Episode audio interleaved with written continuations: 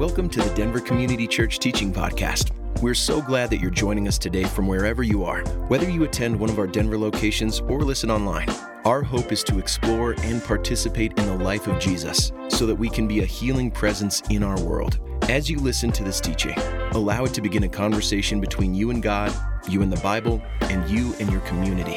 If you have any questions about DCC or this teaching, you can email us at info at denverchurch.org. And if you'd like to financially support our community and beyond, as we set aside 20% of every dollar given to support our partners locally and around the globe, you can text the words Denver Church to 77977. That's Denver Church to 77977. Thank you for joining us today. Before we get to this week's podcast, we want to take a brief moment to talk a little bit about giving. June 30th marks the end of our fiscal year. It's a time for us to pause, reflect in gratitude, and celebrate what your generosity has accomplished over the past year as we look forward in hopeful anticipation to the year ahead. Thank you for all you've given in your time, talent, and finances to bring about the healing work that God has entrusted to us. Now, in the spirit of our deeply held values of authenticity and transparency, we want to share with you all that we are behind our expected giving for the year. Know that all we do in and through Denver Community Church is only made possible by the financial support of those who call DCC home. To all those who have given faithfully over the past weeks, months, and years, thank you for entrusting us and partnering with us in this vital work. And if you call DCC home but have not yet considered giving financially, we ask that you would prayerfully discern joining us in supporting the healing work to which we are called. You can learn more about how we steward our finances by emailing us at info at denverchurch.org. And if you'd like to begin giving right now, you can start the process by texting Denver Church to 77977. Again, thank you for all that you give. Good morning. Uh, if we haven't yet met, my name is Bekah Stewart, and I serve as the pastor of spiritual formation here at DCC. And before we uh, jump into our teaching this morning, I just want to make a quick plug. Hopefully, you've been hearing us talk about summer supper groups. Those start this week, which means that the signups will officially be pulled um, off of you know, being online, I think this afternoon. I don't know what exactly time that is. But if that's something you're interested in, you can go see Amanda afterwards back in the participate area and sign up. And as I mentioned a couple weeks ago, um, my husband and I are hosting one. We do it a little bit more like wine and dessert on our back patio. And um, we do it specifically for young adults. And I've been amused by how many people have reached out to me to define young adult. So I am just going to give you the parameters 20 somethings or like early to mid ish 30 somethings. You know, there might be like some exceptions, like you're married to a young adult or something like that. But if you're looking to get in a relationship with a young adult and you are not one, I'm so sorry. There are other options for you. So, hey, you're not the only one, Christy. Christy is one of those people. um, okay. This morning, we're continuing with this season of teaching that we've been in where we're working our way through the Gospel of Luke. And I personally love the section that we find ourselves in right? The stories of Jesus in his day to day life and ministry. And I think I've always loved these stories, but especially over the last several years, as trusted guides and mentors have led me into interacting with these stories in new and fresh ways. Ways that engage uh, my imagination and invite me into the story, not just as a spectator, but actually as a participant ways that have allowed me, through the lens of Jesus, to rewrite incorrect narratives I have about God and myself. If we want to know what God is like and how it is that God views us and relates to us, we just simply need to get to know Jesus. The book of Colossians tells us that the Son, or Jesus, is the image of the invisible God. And John 1:18 says that no one has ever seen God, but that Jesus, who is himself God and is in closest relationship with God, has made God known. The person of Jesus we see in the Gospels gives us the clearest picture of what God is actually like. But there's something else that Jesus can show us ourselves. While Jesus reveals what God is like, he simultaneously reveals who we are and who we can become. because he is the model of what it is to be most fully human. And that's the goal. That's the journey we each are invited into as Christ followers to become most fully human or most to fully who God has created us to be. And so these stories are an invitation both to see God and see ourselves in the truest and deepest of ways if we will allow them. And so this morning we're going to be looking at Luke chapter 5 verses 12 through 16. Um, and typically, we invite you to read along with us. And if you want to do that, that is fine. You're welcome to do that. But I want to encourage you maybe to do something different today. If you feel comfortable, I'd like you to close your eyes and work your imagination muscle a bit. And as you listen to this short story about this interaction between Jesus and this man, I want you just to imagine it. Imagine this scene and what this encounter was like. Consider their body language, their posture, what it must have felt like for them and for the people around. So, if you're willing, you can close your eyes. And again, this is Luke chapter 5, verses, I think, 12 through 16. This is what it says. While Jesus was in one of the towns, a man came along who was covered with leprosy. When he saw Jesus, he fell with his face to the ground and begged him, Lord, if you are willing, you can make me clean. Jesus reached out his hand and touched the man. I am willing, he said. Be clean. And immediately the leprosy left him. Then Jesus ordered him, Don't tell anyone, but go, show yourself to the priest, and offer the sacrifices that Moses commanded for your cleansing as a testimony to them. Yet the news about him spread all the more, so that crowds of people came to hear him and to be healed of their sicknesses. But Jesus often withdrew to lonely places and prayed. All right, if you close your eyes, you can open them back up. In this section of Luke, we find Jesus making his way around Galilee, a region located in northern Israel. He's proclaiming the gospel or the good news of the kingdom in word and deed. And along the way, he comes across this man with a skin disease. Now, historically, leprosy, or what's known today as Hansen's disease, was feared as highly contagious and a devastating disease. Although now we know that it's actually hard to spread and is easily treatable once recognized, it still tends to carry a lot of stigma. In the ancient mind, Skin disease was the consequence of certain sins. And so in Jesus' day, leprosy was primarily a social disease in the sense that those who had it were seen as impure and separated from others. Leviticus chapters 13 and 14 outlines how someone with a defiling skin disease was to be identified and treated. Leviticus 13 verses 45 through 46 tell us this. Anyone with such a defiling disease must wear torn clothes let their hair be unkept, cover the lower part of their face, and cry out, unclean, unclean. As long as they have the disease, they remain unclean. They must live alone. They must live outside the camp. Now, additionally, the Talmud required that a leper had to stay six feet away from other people and 150 feet when there was wind.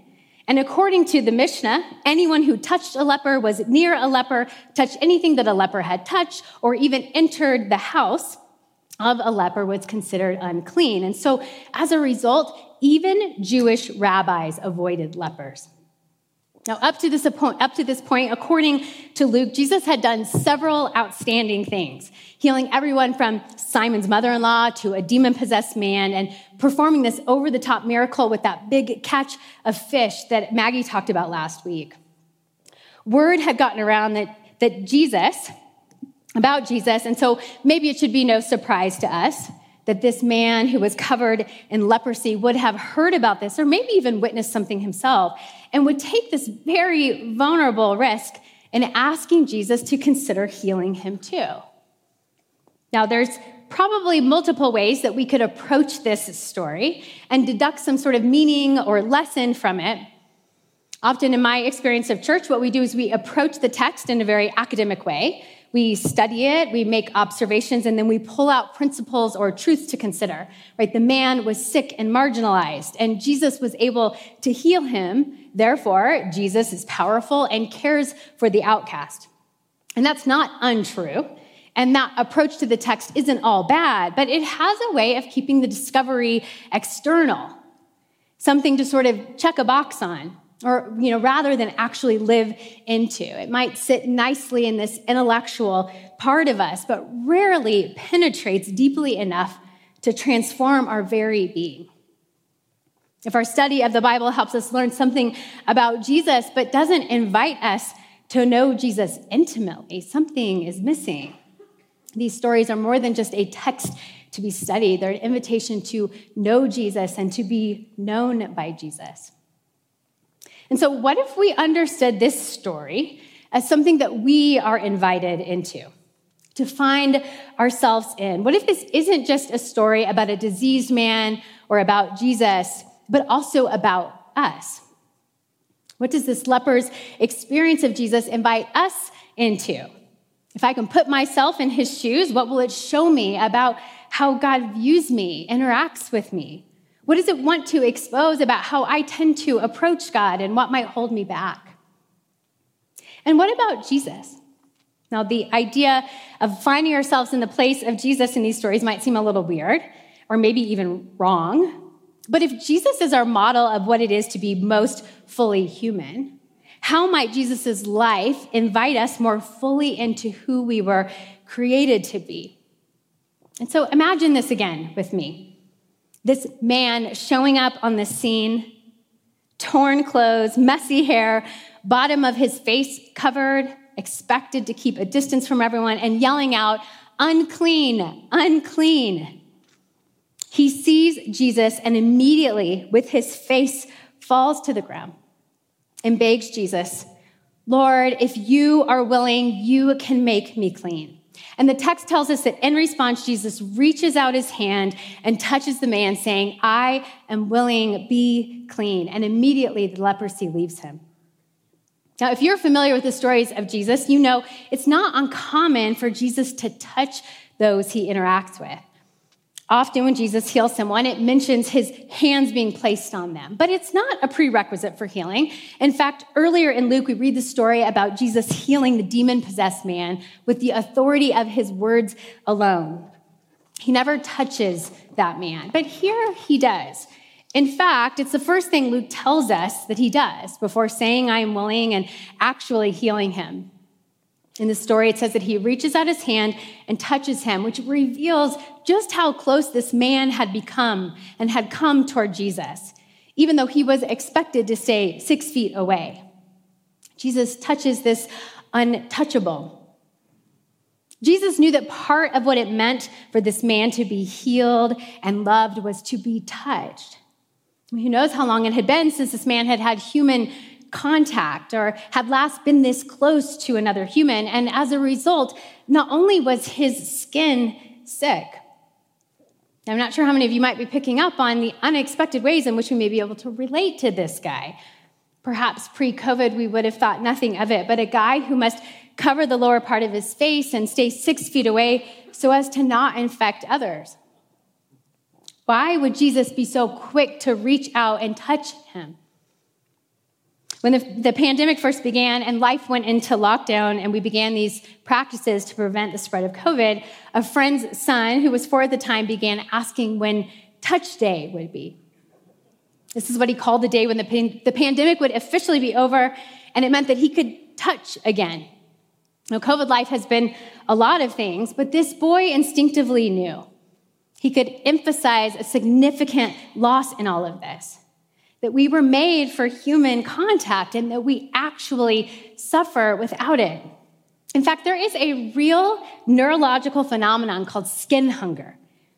Research has found that missing out on regular human touch can have some serious and long lasting effects. According to one article, studies have shown that people who are significantly devoid of human contact or who resist or avoid touch could be at higher risk for experiencing depression and stress. They're likely to be less happy, more lonely, and in general have worse health. In other words, the lack of human touch can have profound emotional, even physical consequences. Now, if we will allow it, this one little act of Jesus touching this man can tell us so much about him and therefore about God.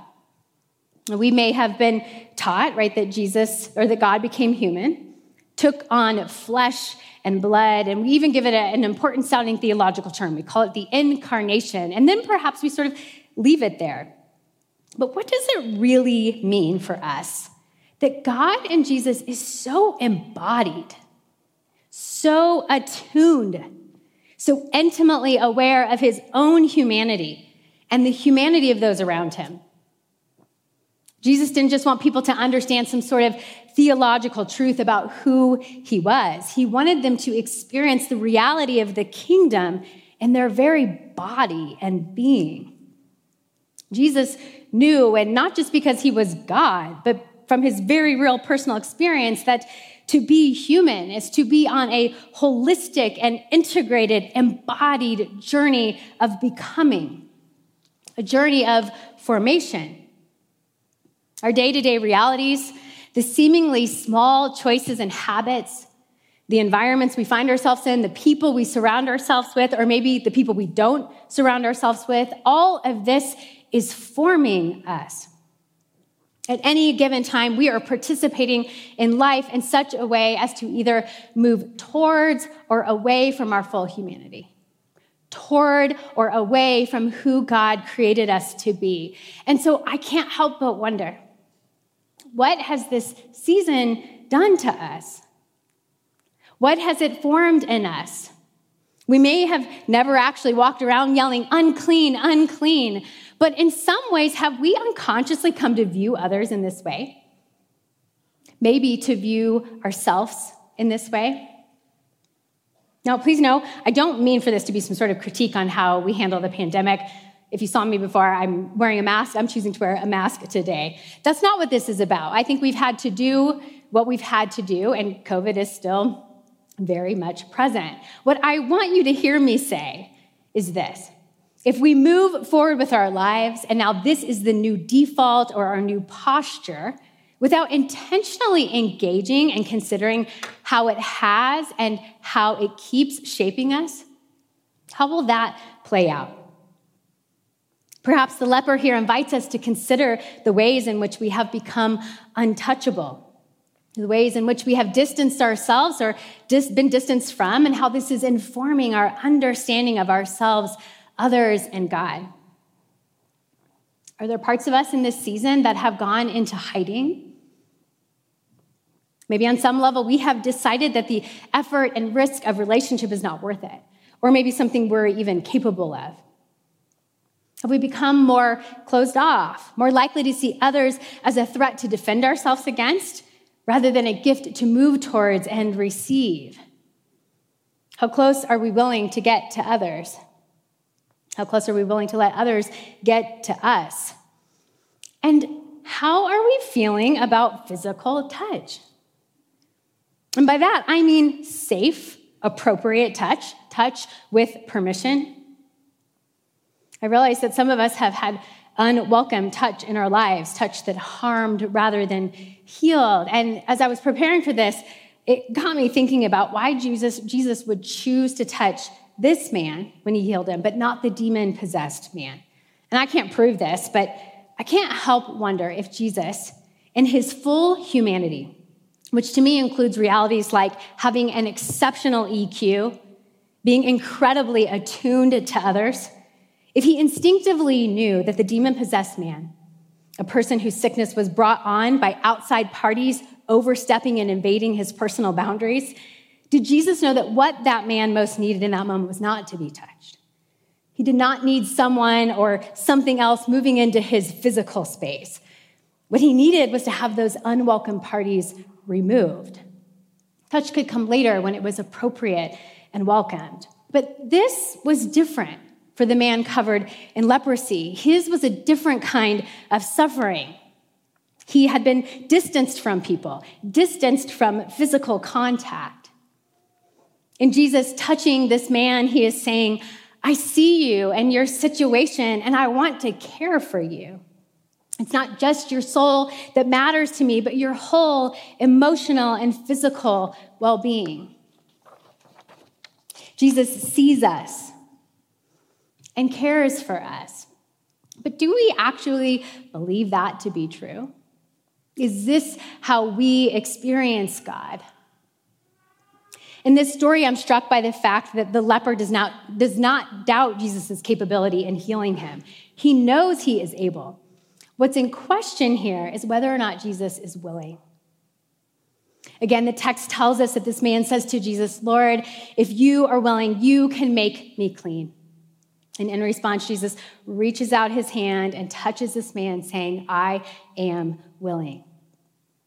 What does it mean for us? That the God of the universe in human form was not just capable of, but actually willing to heal. What an incredibly vulnerable question. Are you willing? Meaning, do you want to? Do you desire to? Which is really to ask, do you desire me? Am I desirable? Am I worthy of your attention and time? According to Luke, Jesus does not dilly dally here. His response is quick and confident I am willing. Jesus looked at this man who had been labeled and left out and loved him, desired his good, desired his healing, found him desirable. In Jesus, we see a God who is a personal being, one who feels and has emotions. God doesn't just love us because and, and move towards us because God has to, but because God wants to. In Jesus, we see a God who is compassionate and kind, one who is deeply attuned to our most intimate realities. In Jesus, we see a God who is not bound by social norms, who is not blinded by stigma, God sees both who we truly are and who we can become. In ancient Hasidic wisdom, there's a saying that every time we walk down the street, we are preceded by a host of angels singing, Make way, make way for the image of God. And I can't help but wonder if Jesus, when the man yelled out, unclean, unclean, if all Jesus heard was the singing of angels. Make way, make way for the image of God.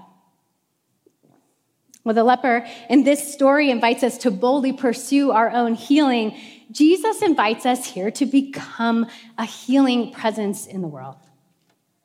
Perhaps as we practice emulating the leper by vulnerably bringing our full selves to a willing God, it actually frees us up to emulate Jesus and willingly offering ourselves in service to the world around us, becoming the kind of people who create space for others to bring their full selves into. Jane Vennard, in her book Fully Awake and Truly Alive, offers this simple definition of service. She says the practice of service is simply the willingness to respond. The practice of service is simply the willingness to respond. And she goes on to say this My lived experience of service as response matches the concept of hineni, the Hebrew word translated, here I am. Hineni is found in multiple places in the Hebrew scriptures, and the rabbis of the Talmud taught that we respond to God, to the highest call in the universe, when we are present. I think presence is the word we might use today to describe the highest calling to first respond to God and from there to others. Here I am, present to you. Hineni. I love that. What was required for the leper's healing, both on the part of the diseased man and on the part of Jesus, was simply presence. The leper moved toward Jesus and said, Here I am. And in response, Jesus moved toward the leper and said, Here I am. I wonder today for you when you say, Here I am, what does that mean? Saying here begs the question, Where? Where are you? Are you present to yourself and to God? To your place of being? Are you living in the present? In COVID, how has your here been impacted? Has it gotten smaller? Has it become more isolated? Has here become something to avoid and escape from? And I am begs the question who are you? When you offer yourself in service to the world around you, do you know what exactly is yours to offer? What has God gifted you uniquely in order that you might be a gift to the world? Perhaps one of the most beautiful things that Jesus offers us in modeling what it is to be fully human is the gift of his limits.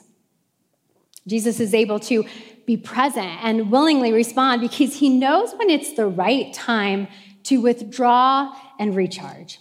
Now, if you remember at the end of the passage in verses 15 and 16, it says this Yet the news about him spread all the more, so that crowds of people came to hear him and be healed of their sicknesses. But Jesus often withdrew to lonely places and prayed. Even for Jesus, in order to continue to be a healing presence in the world, required healthy rhythms of carving out time and space to be present to God. Right? That same God who had spoken over him just a couple chapters back at his baptism. You are my son whom I love. With you I am well pleased. I wonder if Jesus just needed to get away sometimes and be reminded of that. So, where do we find ourselves in this story today? Maybe some of us are actually still back at the camp. We didn't even attempt to make this trip because we've resigned to kind of living closed off and more isolated. We've gotten used to living away from others. It just feels too scary or too hard to pursue something different. Maybe if we're honest, we're an onlooker here, somebody in the crowd watching this all play out, and we feel very anxious and we are horrified by the audacity of this guy to get so close and possibly infect us all. Doesn't he know the rules? Maybe today some of us feel the desperation of the leper. We desire to break free in some way from labels, from choices that are holding us back, from incorrect beliefs that have formed in us in this season about God or ourself or others. The leper invites us to boldly bring our full self to God, God who is both able and willing to move towards us.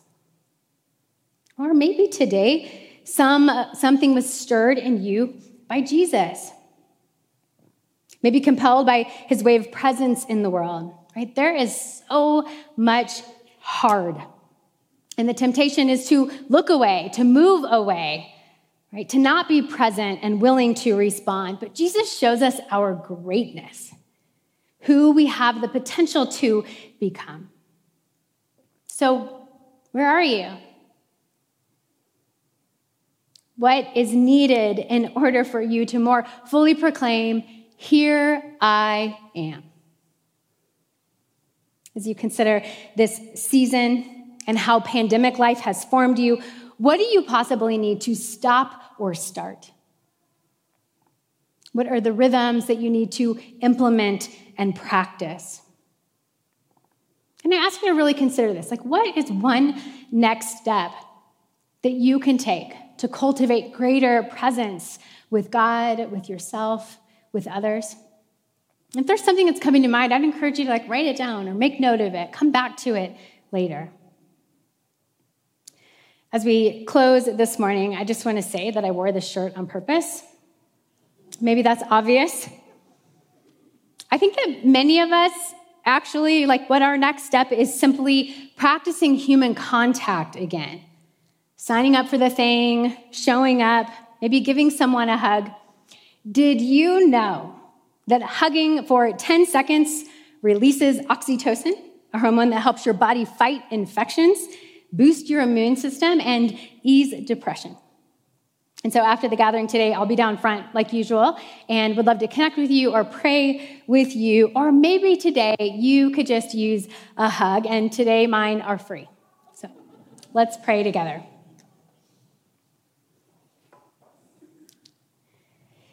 God, thank you for giving us yourself in Jesus.